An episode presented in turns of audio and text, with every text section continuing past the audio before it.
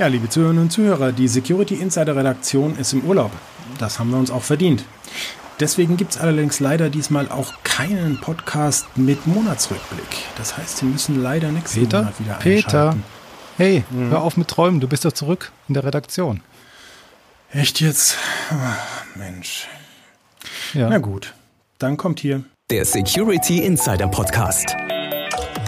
Der Podcast für Security-Profis mit Infos, News und Meinungen rund um IT-Sicherheit. Und hier sind Peter Schmitz und Dirks Rocke. Und damit herzlich willkommen zum aktuellen Security Insider Podcast. Für Sie am Mikrofon wieder Dirks Rocke und mit mir direkt zurück von seinem erholsamen Urlaub Peter Schmitz, Chefredakteur von securityinsider.de. Hallo Peter, grüß dich. Hallo Dirk, Servus. Ja, und wenn du schon von etwas träumen willst, wie wäre es denn dann mit etwas ja, mehr IT-lastigerem, einem gescheiten Gadget wie, sagen wir, dem neuen iPhone 11? Ja gut, also wenn dann natürlich vom 11 Pro oder 11 Pro Max, ähm, vielleicht sogar noch in Nachtgrün. Dafür würdest du dein Telefon wechseln für ein grünes iPhone? Äh, nee, also ein jagdgrünes iPhone, das brauche ich wirklich nicht. Und tatsächlich waren die Reaktionen ein wenig gespalten über die neuen iPhones. Die einen freuten sich tatsächlich über die neuen Kamerasysteme und die schnelleren Chips im Inneren und die anderen spötteten dann aber, dass die einzige wesentliche Neuerung das ja verrutschte Apple-Logo sei. Das ist jetzt nicht mehr ganz ja, oben, sondern mehr zur Mitte des Gerätes gewandert. Aber es gab ja dann tatsächlich noch etwas, was Apple vorgestellt hat. Wir haben uns dabei mehr auf die Sicherheitsaspekte konzentriert und haben tatsächlich ein bisschen suchen müssen. Also auf der einen Seite wirbt Apple jetzt mit einer schnelleren Gesichtserkennung. Die Face ID ist für 2 30 Prozent schneller und kann auch ein bisschen aus geschickteren Winkeln dich erkennen.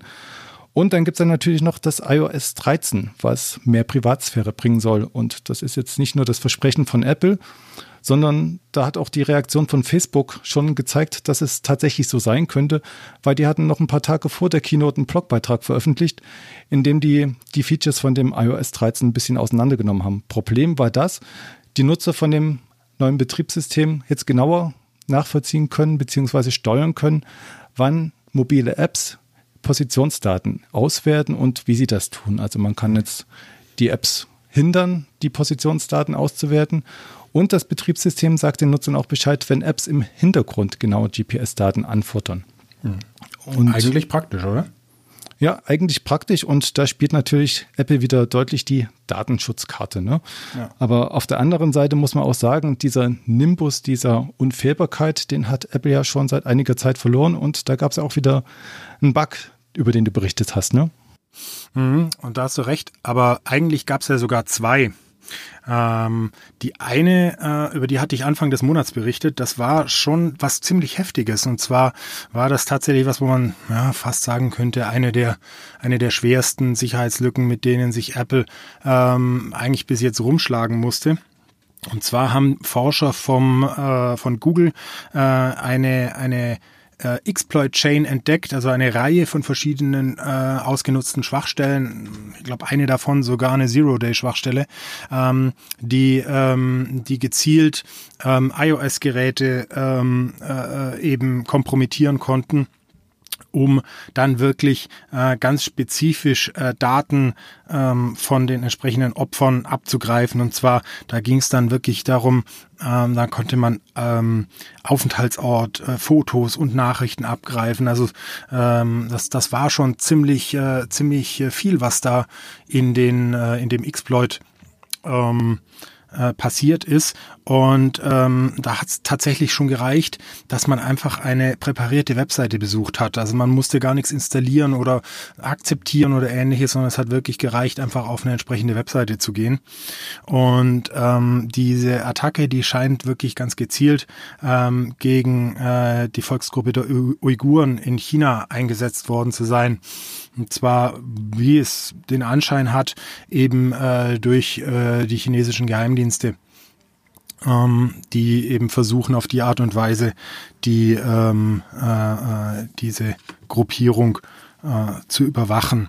Und äh, ja, also das ist schon, wie gesagt, eine, eine ganz schön happige Geschichte gewesen, äh, was da also einen, einen äh, schon ziemlich gezielten Angriff auf, äh, auf eben Zu Zugangsdaten und Kommunikationswege äh, gab. Mhm. Na, das klingt jetzt schon einigermaßen verheerend, aber vielleicht kann ich ja deine Sicherheitslücke noch toppen. Denn wie du schon richtig angedeutet hast, in diesem Monat zwei iOS-Schwachstellen prominent durch die Medien gegeistert. Und die, von der ich jetzt rede, heißt Checkmate. Und was betrifft das jetzt für Geräte? Da kann man sagen, etliche in freier Wildbahn. Und das beginnt vom, beim iPhone 4S und reicht bis zum iPhone 10. Das Problem an der ganzen Sache ist, der Bug liegt im Bootraum der Geräte und wie der Name ROM schon nahelegt, lässt er sich nicht nachträglich patchen. Was bedeutet das jetzt für Endanwender? Müssen die ihre Geräte sofort auf der Stelle ersetzen? Hm, da muss man ein bisschen einschränken. Man kann sagen, ja, über den Bug ist es möglich, eigene Software auf Geräte zu bringen und Angreifer könnten das auch ausnutzen, um den Keylogger zu installieren. Das Problem an der Sache ist, zum einen, man muss etliche Klimmzüge dafür vollführen. Also ein Angreifer braucht, um die Lücke auszunutzen, physischen Zugriff auf das Gerät. Er muss das Gerät in den DFU-Modus versetzen. Das ist der Device Firmware Upgrade Modus. Und er muss ein Kabel dran anschließen. Und selbst wenn er das schafft und einen Keylogger installieren könnte, ließe sich der Prozess ja nicht umkehrbar machen, aber wieder abmildern, indem das Gerät neu bootet. Dann wäre es nämlich wieder in einem sicheren Modus. Der Keylogger wäre zwar noch da, ließe sich aber nicht mehr ausführen. Also der Endanwender wäre noch auf der sicheren Seite. Nichtsdestotrotz ist das natürlich ein Einfallstor für weitere ja, Angriffsketten womöglich. Muss man mal schauen, was die Zukunft bringt. Aber andererseits ähm, braucht es manchmal ja gar nicht so viel, um auf sensible Daten zugreifen zu können. Vielleicht reicht es auch schon, dass einen jemand über die Schulter schaut. da sprichst du was, was, was äh, Wahres an, ja. Und zwar ähm, Kaspersky ähm, hat einen ganz, ein ganz spannendes Experiment gemacht. Und zwar haben die einen Tester beauftragt, an äh, fünf Werktagen ähm, in, in verschiedenen Zügen unterwegs zu sein und hat also der Tester hat also insgesamt 170 Zugwaggons daraufhin überprüft, äh, wie viele Geschäftsgeheimnisse und, ähm, er aufschnappen kann oder wie viele ähm, Unternehmensangehörigen äh, eben ihre Mitreisenden quasi durch ihre ungeschützten Laptops oder durch Smartphones und äh, durch äh, physisch rumliegende Dokumente oder durch Telefongespräche quasi mithören lassen, was denn bei ihnen im Unternehmen gerade so so passiert. Und ähm, da kam er eben zu dem äh, Ergebnis, dass bei nur fünf Prozent der Laptops äh, zum Beispiel so eine Sichtschutzfolie ähm, äh, zum Einsatz kam, womit man eben nur durch einen ganz engen Blickwinkel ähm, auf, die, auf den Bildschirm schauen kann. Und ähm, ja, das ist natürlich schon etwas, wenn man dann gleichzeitig bedenkt, dass äh, bei fast 60 Prozent der Fälle, äh, wo er dann etwas sehen konnte, äh, zum Beispiel E-Mail oder Office-Dokumente, also das, das Klassische sind da wahrscheinlich dann Präsentationen oder ähnliches zu sehen sind, dann kann man sich schon denken, dass da, ähm, wenn man es darauf anlegt, das eine oder andere ähm, äh, interessante Detail zu erhaschen ist.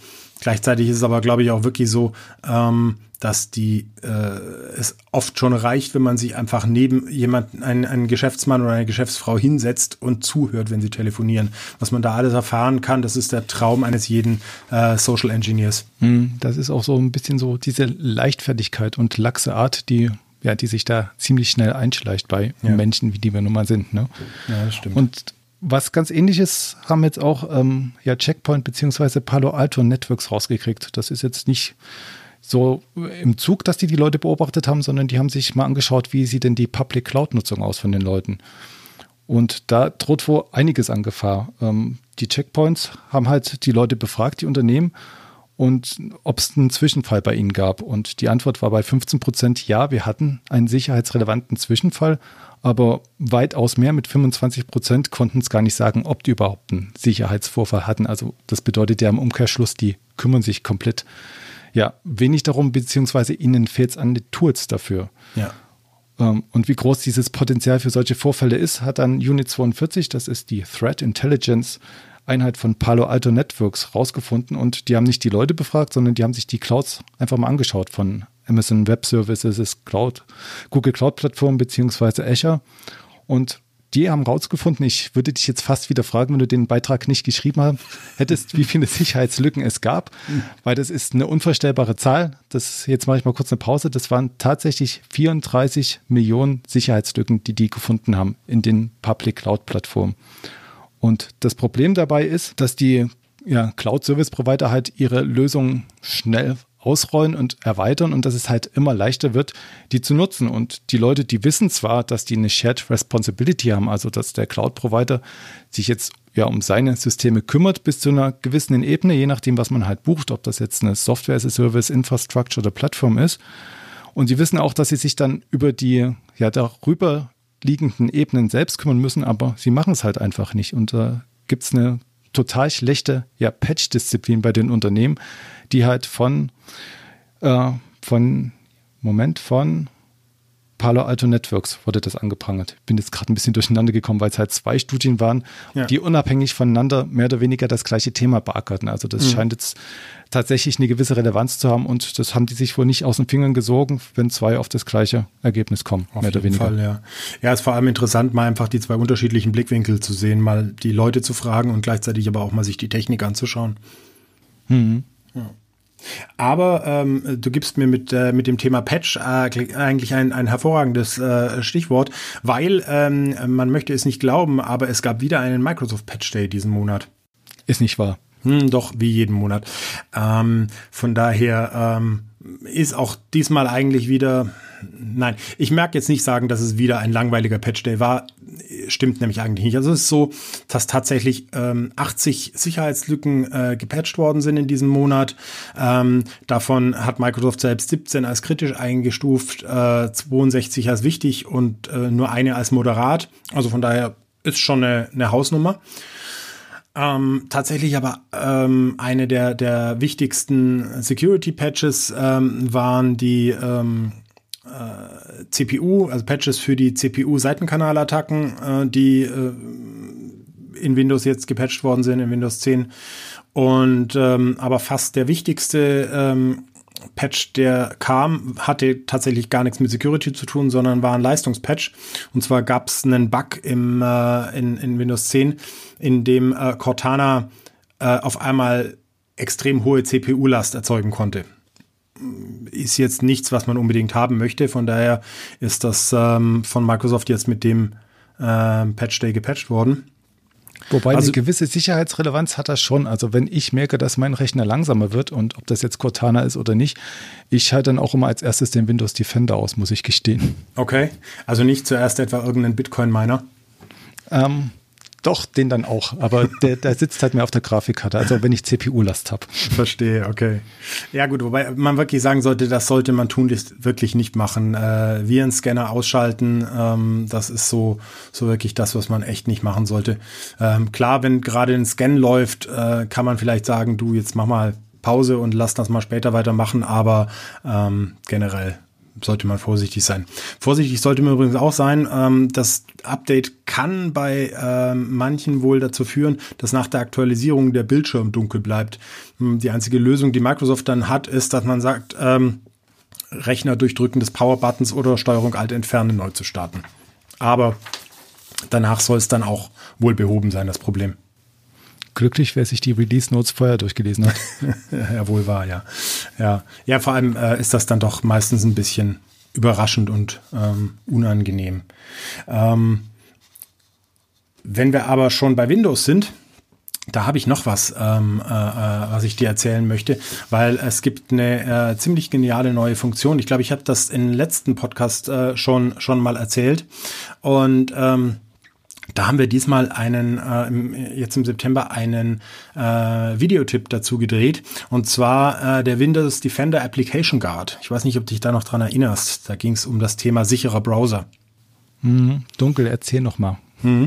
Und zwar mit Windows 10 ähm, gibt es jetzt eine die Möglichkeit, Browsersitzungen von Microsoft Edge äh, zu isolieren. Also einfach quasi eine, in, einer, in einer Sandbox, in einer Hyper-V Sandbox wird der, die Browser-Sitzung gestartet und damit kann dann tatsächlich äh, in dieser geschützten äh, Sitzung ähm, gar nichts, gar nichts mehr passieren, also oder nichts mehr mit dem System passieren, denn es lassen sich zum Beispiel keine Daten mit dem Rest des Rechners austauschen, Downloads sind generell nicht erlaubt und so weiter. Also man bekommt da eine ziemlich, äh, ziemlich starke Sicherheit beim Browsen. Man kann jetzt sagen, der Nachteil ist, man muss dazu den äh, Microsoft Edge Browser verwenden. Es gibt immer noch viele Leute, die den nicht mögen. Aber was eigentlich ganz praktisch ist, ähm, es gibt von, von Microsoft äh, auch eine Chrome-Erweiterung, die kriegt dann zwar nicht die gleiche Funktionalität, aber es ist dann so, dass man innerhalb von Chrome zumindest sagen kann, ich möchte jetzt mit diesem Link eine, ähm, eine Edge-Sitzung starten, die eben von Windows Defender Application Guard geschützt wird. Von daher kann ich dann eben zum Beispiel in meinem Unternehmen ähm, Chrome als Standardbrowser verwenden und aber zum Beispiel sagen, gut, aber meine ähm, äh, diese unbekannte URL, die ich jetzt gerade geschickt gekriegt habe, äh, die möchte ich bitte ähm, in einer sicheren Sitzung öffnen oder vielleicht auch einfach nur mein ähm, mein Homebanking oder meine, meine, meine Banking-Anwendung ist, muss ja nicht nur Homebanking sein, ist ja auch ein Unternehmen, dass äh, Zahlungen getätigt werden. Von daher auch die Banking-Anwendung kann man dann eben in der gesicherten Umgebung starten und ähm, damit natürlich auch das System vor dem Browser und auch den Browser vor dem System schützen. Hm. Da, da kann man ja manchmal doch schon von Microsoft den Hut ziehen, was die sich für ja, tolle Sachen manchmal in Sachen Sicherheit ausdenken, wo sie doch lange Zeit so verschrien waren mit Windows. Ja, und äh, weil du passt auch wieder jetzt, also es sollte nicht darum gehen, dass wir hier äh, eigentlich nur über Microsoft reden, aber äh, ich habe auch noch einen zweiten ganz spannenden äh, Ratgeber, den wir im, im September hatten. Und zwar hat der Thomas Joos, unser äh, Autor, äh, einen Überblick gegeben über das Azure Security Center.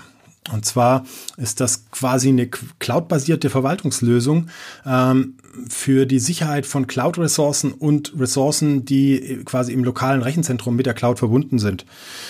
Da gibt's eine, ähm, eine kostenlose Version, die ähm, kann nur Ressourcen in der Cloud verwalten und überwachen. Und dann gibt's eine Enterprise-Version, äh, eine kostenpflichtige Version, die äh, dann eben auch lokale Ressourcen verwalten kann. Das heißt, da gibt es dann zum Beispiel einen, ähm, einen Monitoring Agent, den man auf einem Windows-Server oder auf einem äh, Linux-Server installiert und damit seine lokalen Rechner, seine lokalen Server eben auch über den Cloud-Dienst äh, auf einen Blick verwalten kann.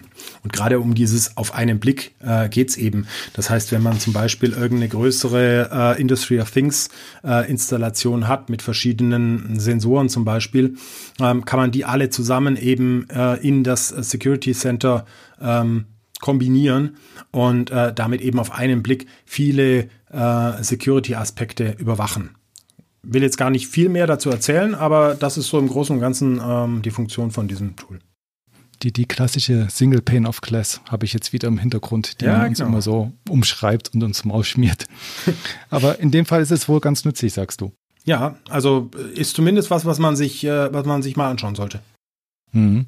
Aber was man bei all diesen Rumgepatche beziehungsweise bei diesen zusätzlichen Sicherheitstools immer wieder gern vergisst, möchte ich meinen, ist die ja, Programmierung. Jemand muss die ganzen Sachen programmieren. Und wie das sicher passieren kann, das haben wir diesen Monat auch sehr ausführlich beschrieben. Und zwar haben wir dafür den Pierre Kronau gewinnen können als Autor und der ist Senior IT Consultant. Und der hat uns einen Zweiteiler geschrieben.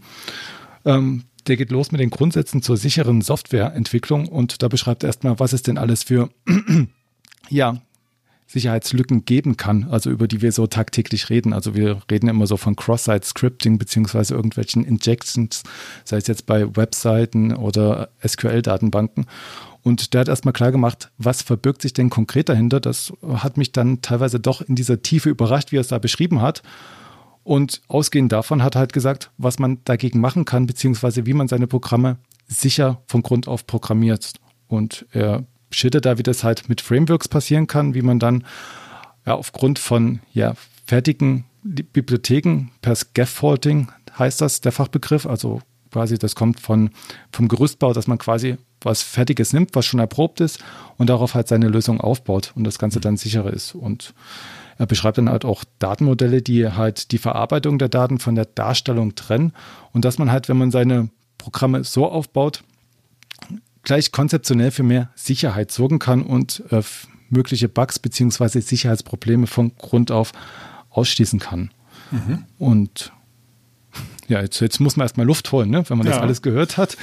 Und aber damit bei weitem nicht genug. Äh, bei Teil 2 holt er dann noch aus, ähm, dann erzählt er, wie man dann die Programme auch noch pflegen kann. Also wenn man dann erstmal sein Programm entwickelt hat, ja, was kann denn dann passieren? Es kann angegriffen werden, ne? Und mhm. dann ist halt die Frage, wie wertet man diese Angriffsmuster aus? Was protokolliert man? Was protokolliert man vielleicht aus Datenschutzgründen besser nicht? Beziehungsweise verschlüsselt das mit irgendwelchen Hashes? Wie können dann noch die ganzen Schnittstellen angegriffen werden?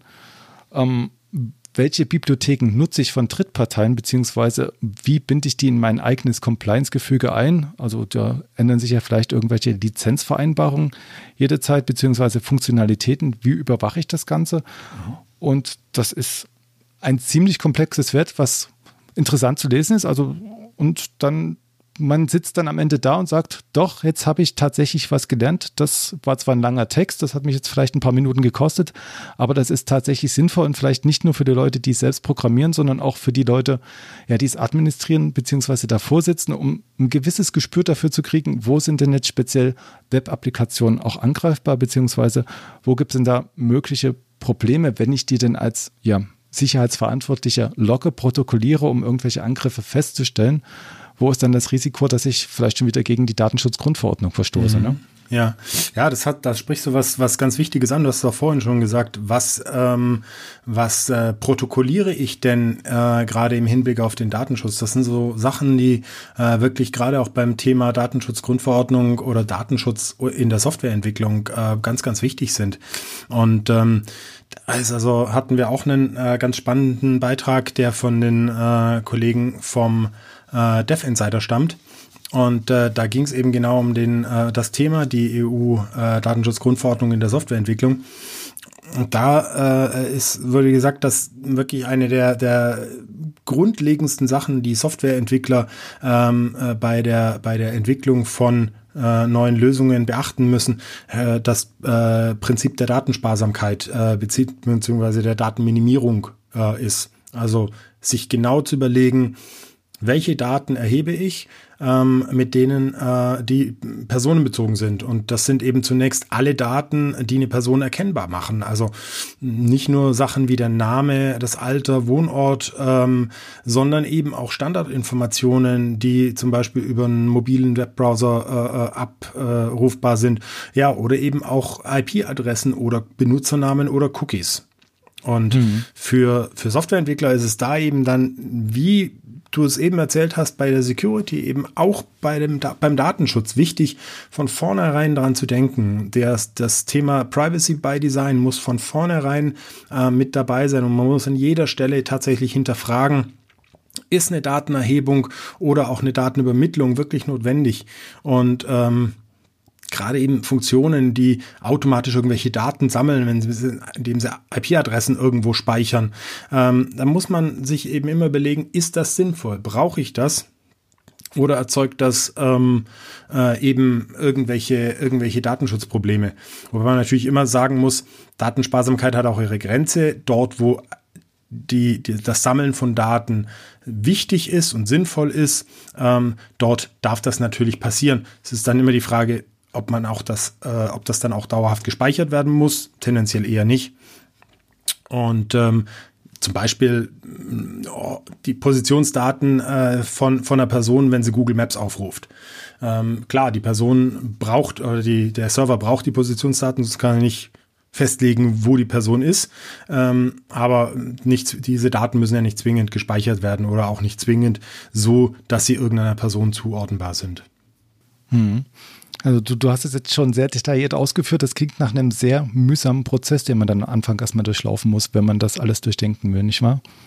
Ich glaube gar nicht mal, dass der Prozess selbst so mühsam ist. Ähm, ich glaube, dass er am Anfang eine gewisse Überwindung äh, erfordert, weil es natürlich es ist natürlich nicht angenehm oder auch nicht, nicht wirklich ähm, äh, zielführend, wenn ich einen Software, ein Softwareprojekt habe, das ganz klare technische Voraussetzungen und technische Ziele hat ähm, und ich dann ständig äh, im Hinterkopf das Thema, das Thema Datenschutz halten muss. Aber genauso wie ich eben das Thema Security, genauso wie ich das Thema Performance von meiner App Applikation äh, im Auge behalten muss, muss ich eben auch äh, mir gelegentlich den Hut des Datenschutzverantwortlichen aufsetzen und sagen, ich schaue jetzt mal hier drauf und, ähm, äh, und entscheide dann, brauche ich das oder brauche ich es nicht.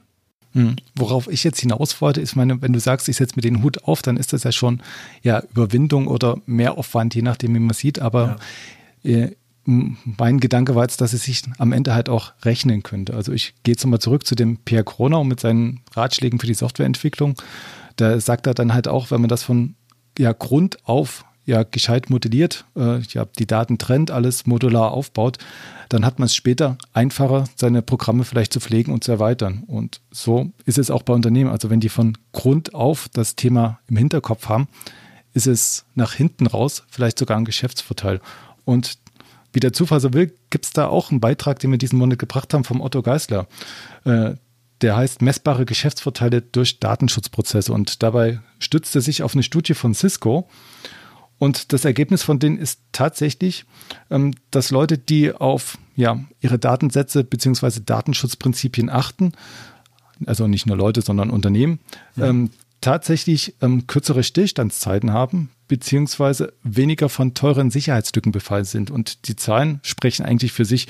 Also die weitestgehend DSGVO-konform beziehungsweise datenschutzkonform Unternehmen liegen dabei 37 Prozent und die anderen, die es halt nicht sind, die haben halt Vorfälle von 64 Prozent. Wow, nicht schlecht. Ja, also. Ja.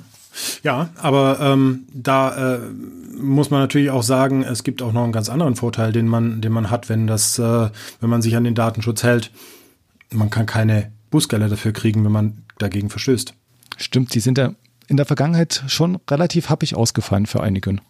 Ja, aber witzigerweise ähm, nicht, äh, nicht in Deutschland bis jetzt. Also da haben wir auch äh, einen, einen spannenden Artikel vom Oliver Schoncheck äh, dazu gehabt, und zwar was eine Datenschutzverletzung eben wirklich kostet. Und ähm, da hat man so ein bisschen gesehen, es gab inzwischen tatsächlich ein, ähm, ein Bußgeldurteil in Deutschland vom äh, Landesamt für Datenschutz ähm, in Baden-Württemberg. Ähm, da ist eine Geldbuße von 20.000 Euro verhängt worden. Das ist jetzt nicht so wirklich rasend viel. Da waren schon nach dem alten Bundesdatenschutzgesetz ähm, äh, höhere äh, Geldbußen möglich. Aber ähm, es ist halt eben immer so, auch nach der DSGVO, äh, Bußgelder müssen wirksam und abschreckend sein, aber müssen auch verhältnismäßig sein. Und wenn ein Unternehmen eben, ähm, äh, wenn man beachtet, dass äh, äh, was sind die auf, aufgewendeten Maßnahmen, um für Sicherheit oder Datenschutz zu sorgen, was äh, sind die ähm, was, was, was für einen Umsatz erzeugt das Unternehmen, dann äh, kann das durchaus angemessen sein, dass man sagt, ähm, gut, da sind 20.000 Euro ähm, ausreichend. Ist auch eine Hausnummer, die man sehen muss, aber natürlich nichts im Vergleich mit ähm, in Frankreich äh, gab es einen gab's ein Bußgeld gegen Google von 50 Millionen Euro. Ähm, es gab über 99 Millionen Pfund ähm, in England äh, gegen, äh, gegen Marriott International und dann natürlich der, der große Knaller äh, über 183 Millionen Pfund Bußgeld äh, ebenfalls in UK äh, äh, gegen British Airways. Das sind natürlich mhm. Hausnummern, wo man wirklich sagen muss, wow, ähm, da, äh, da, da geht schon was. Ne? Aber es ist ja auch wirklich so, ähm, nicht die Bußgelder sind ja nämlich alles.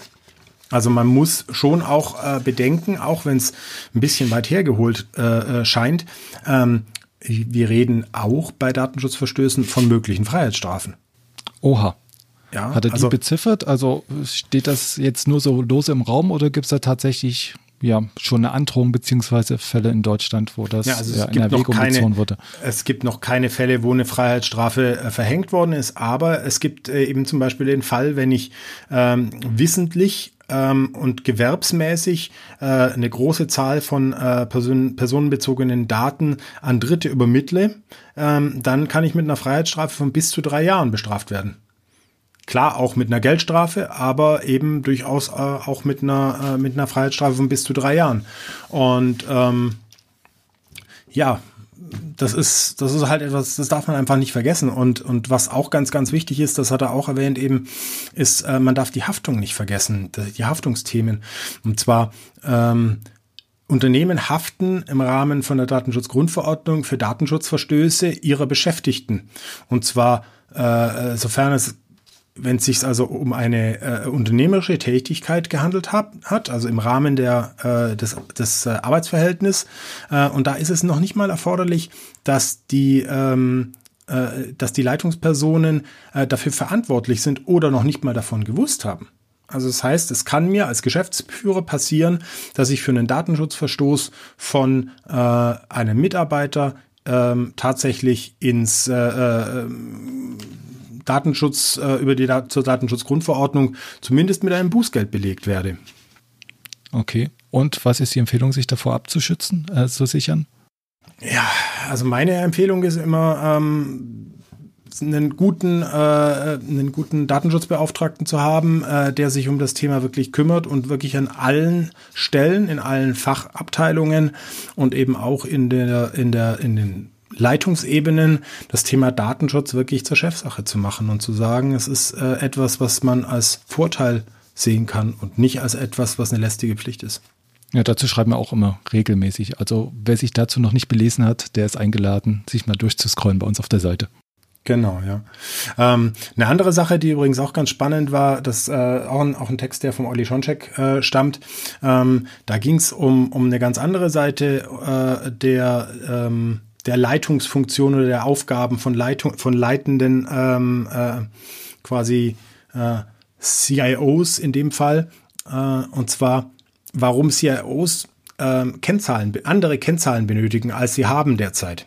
Und da geht es zum Beispiel um das Thema ähm, KPIs, also Key Performance Indikatoren, die ja in vielen anderen Geschäftsbereichen regelmäßig genutzt werden und wirklich auch ähm, ganz, ganz wichtige Elemente sind, äh, mit denen der Unternehmenserfolg und auch Unternehmensrisiken bewertet werden. Und ähm, da hat sich eben äh, äh zum Beispiel gezeigt, dass äh, fast die Hälfte aller CIOs und CISOs äh, wirklich vor Problemen stehen in der Ausführung ihres Jobs, weil andere Abteilungen und Führungskräfte zum Beispiel einfach nicht verstehen, wie wichtig äh, Sicherheit, IT-Sicherheit für das Gesamt Gesamtgeschäft sind. Hm, das ist jetzt wieder der Klassiker, ne? Wie sage ich es meinem Vorgesetzten beziehungsweise den Nutzern der Fachabteilung, dass ich einen wichtigen Job fürs Unternehmen habe und jetzt zwar nicht primär zum Geschäftsergebnis beitrage, aber dass das Geschäftsergebnis arg in Gefahr ist, wenn es mich nicht gibt. Genau. Und da ist halt einfach wirklich eine Lehre, die man inzwischen ganz klar ziehen muss. Ich muss als CIO oder CISO inzwischen ich muss Security-Kennzahlen haben und, und das ist noch der viel wichtigere Punkt, ich muss Security-Kennzahlen haben, die zu den Business, zu den Business-Metriken, also zu den KPIs der anderen Abteilungen passen. Dass ähm, man Sachen in Korrelation setzen kann. Das heißt, ich muss mich tatsächlich als Führungskraft, die mit IT-Sicherheit äh, betraut ist, auch damit auseinandersetzen, was für ähm, Kennzahlen werden in den anderen Bereichen meines Unternehmens eingesetzt. Mit welchen Kennzahlen arbeiten die? Und dann muss man schauen, welche Kennzahlen ähm, kann ich denn aus dem, aus dem Security-Umfeld wirklich herausnehmen und kann sie für, ähm, für einen gemeinsamen Blick auf die Unternehmensrisiken und auch auf die Unternehmenserfolge verwenden, um damit eben auch zu zeigen dann, welche Wichtigkeit und welche Relevanz die IT-Sicherheit im Unternehmen hat. Gibt da haben wir jetzt schon Modelle? Ja? Oder muss ich mir das jetzt selber tatsächlich erarbeiten und raussuchen? Oder gibt es da ja vielleicht so Handlungsanleitungen, wonach ich schauen Ja, könnte? die gibt's, ja, die gibt's, aber ähm, das wird bei uns eine mehrteilige Serie und äh, wir haben jetzt wirklich im ersten Teil mal so die, die die Eckpunkte, quasi die Eckpfeiler in den Boden geschlagen und in den weiteren ähm, äh, äh, Teilen der Serie werden wir dann auf die unterschiedlichen Kennzahlen näher eingehen ähm, und, ähm, und dann auch erklären, warum man die nutzen sollte und wie man die nutzt. Okay, das, das, das klingt ja spannend. Also Sie hören ja den Podcast am Ende des Monats, aber bleiben Sie neugierig und schauen Sie gerne bei unserer Seite vorbei. Da kommt noch was zum Thema. Genau, genau, da geht's weiter. Ähm, ja, eine andere Sache, äh, glaube ich, die, die ich auch vielleicht noch ganz kurz noch ähm, erzählen wollte, es gab wieder ein neues E-Book äh, bei Security Insider. Und da haben wir diesmal auf die neuen Aufgaben äh, des äh, Identity und Access Management äh, geschaut. Das passt, finde ich, ganz gut einfach auch zu dem, äh, zu dem Thema äh, Kennzahlen äh, für CISOs. Denn auch da geht es ja darum, die CISOs müssen neue Aufgaben, neue Wege äh, gehen, äh, um, um zum Erfolg zu kommen. Und auch das Identity Management ist eben tatsächlich eine, eine Technologie oder eine Lösung, ähm, die längst nicht mehr nur für die IT-Sicherheit, für die Sicherheit einer Anmeldung äh, verantwortlich ist. Ähm, da gibt's viele andere Bereiche, wo ein äh, IAM-System wirklich helfen kann. Angefangen zum Beispiel vom Datenschutz.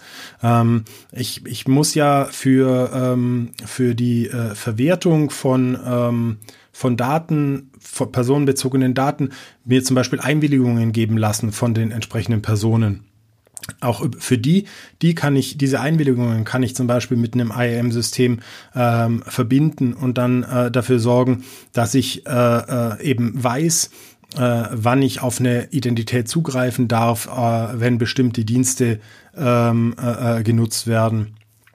Oder ein ganz, anderer ein ganz anderes Beispiel, was ja wirklich ganz stark im Kommen ist, das ist eben auch, sind äh, Customer IAM-Lösungen, ähm, die also dann äh, das Identitätsmanagement auch auf Kundenbeziehungen ausweiten. Ja, so dass man eben auch Kundenidentitäten äh, über ein zentrales Managementsystem äh, organisiert und, und ähm, äh, verwaltet und damit eben auch ganze neue Einsichten und Prozesse zum Beispiel im Vertrieb oder im Marketing äh, damit gewinnen kann. Und wenn man erstmal bei den Kunden ist, dann kann man ja zum Beispiel auch sagen, okay, ich habe jetzt aber äh, eine Lieferkette, da habe ich inter, meine internen Mitarbeiter, da habe ich Kunden, da habe ich aber eben zum Beispiel auch Lieferanten. Und ähm, äh, die möchte ich vielleicht auch in mein äh, ERM-System einbinden, um äh, dort äh, äh, auch zum einen für Sicherheit zu sorgen, aber an, an auf der anderen Seite eben auch dann äh, diese Identitäten äh, für ähm, neue Prozesse nutzen zu können.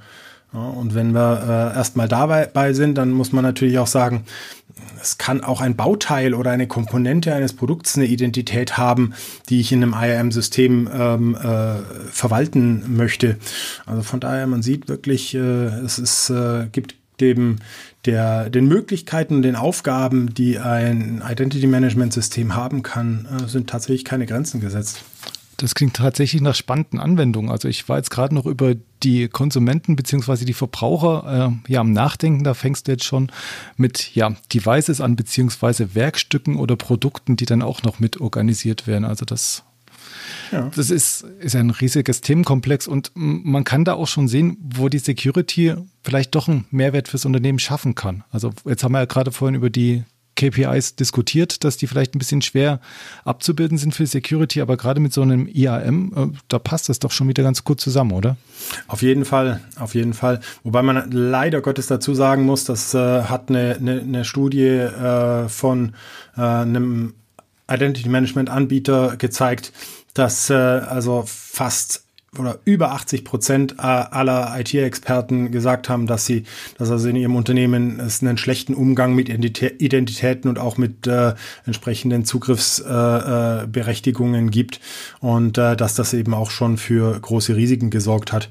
Also das heißt, äh, dass das Thema IAM ist, glaube ich, sogar im, im reinen Security-Aspekt äh, äh noch eine große Baustelle, an der noch viele äh, Unternehmen erstmal arbeiten müssen aber es ist, glaube ich, eine ganz gute Sache, dass man eben sich dann auch sagen kann, äh, Identity Management ist eben nicht nur eine Sache, die mir Sicherheit bringt, sondern die kann mir eben auch bei Prozessen helfen, die mir dann wirklich auch mehr für mein Business bringen. Hm. Und an dieser Stelle bieten wir halt den perfekten Einstieg in die Thematik mit dem E-Book. Also genau. Sie sind herzlich eingeladen, darin zu blättern und zu schmökern. Und bevor wir Sie jetzt weiter vom Schmökern abhalten, würde ich sagen, können wir jetzt eigentlich auch den Podcast schließen. Ja, gerne. Dann würde ich mich an dieser Stelle schon mal verabschieden, Ihnen nochmal ganz, ja, herzlich beziehungsweise ganz warm das E-Book ans Herz legen. Also Sie haben jetzt gehört, was es da an Mehrwert zu schaffen gibt, beziehungsweise ja, wie wenig verbreitet das Thema noch ist und was es da für Potenzial gibt. Schauen Sie mal rein, klicken Sie sich durch und viel Spaß damit und ich verabschiede mich. Bis zum nächsten Mal. Ja, auch von meiner Seite aus äh, vielen Dank fürs Zuhören und äh, bis zum nächsten Mal. Äh, tschüss. Das war der Security Insider Podcast. Der Podcast für Security-Profis mit Infos, News und Meinungen rund um IT-Sicherheit.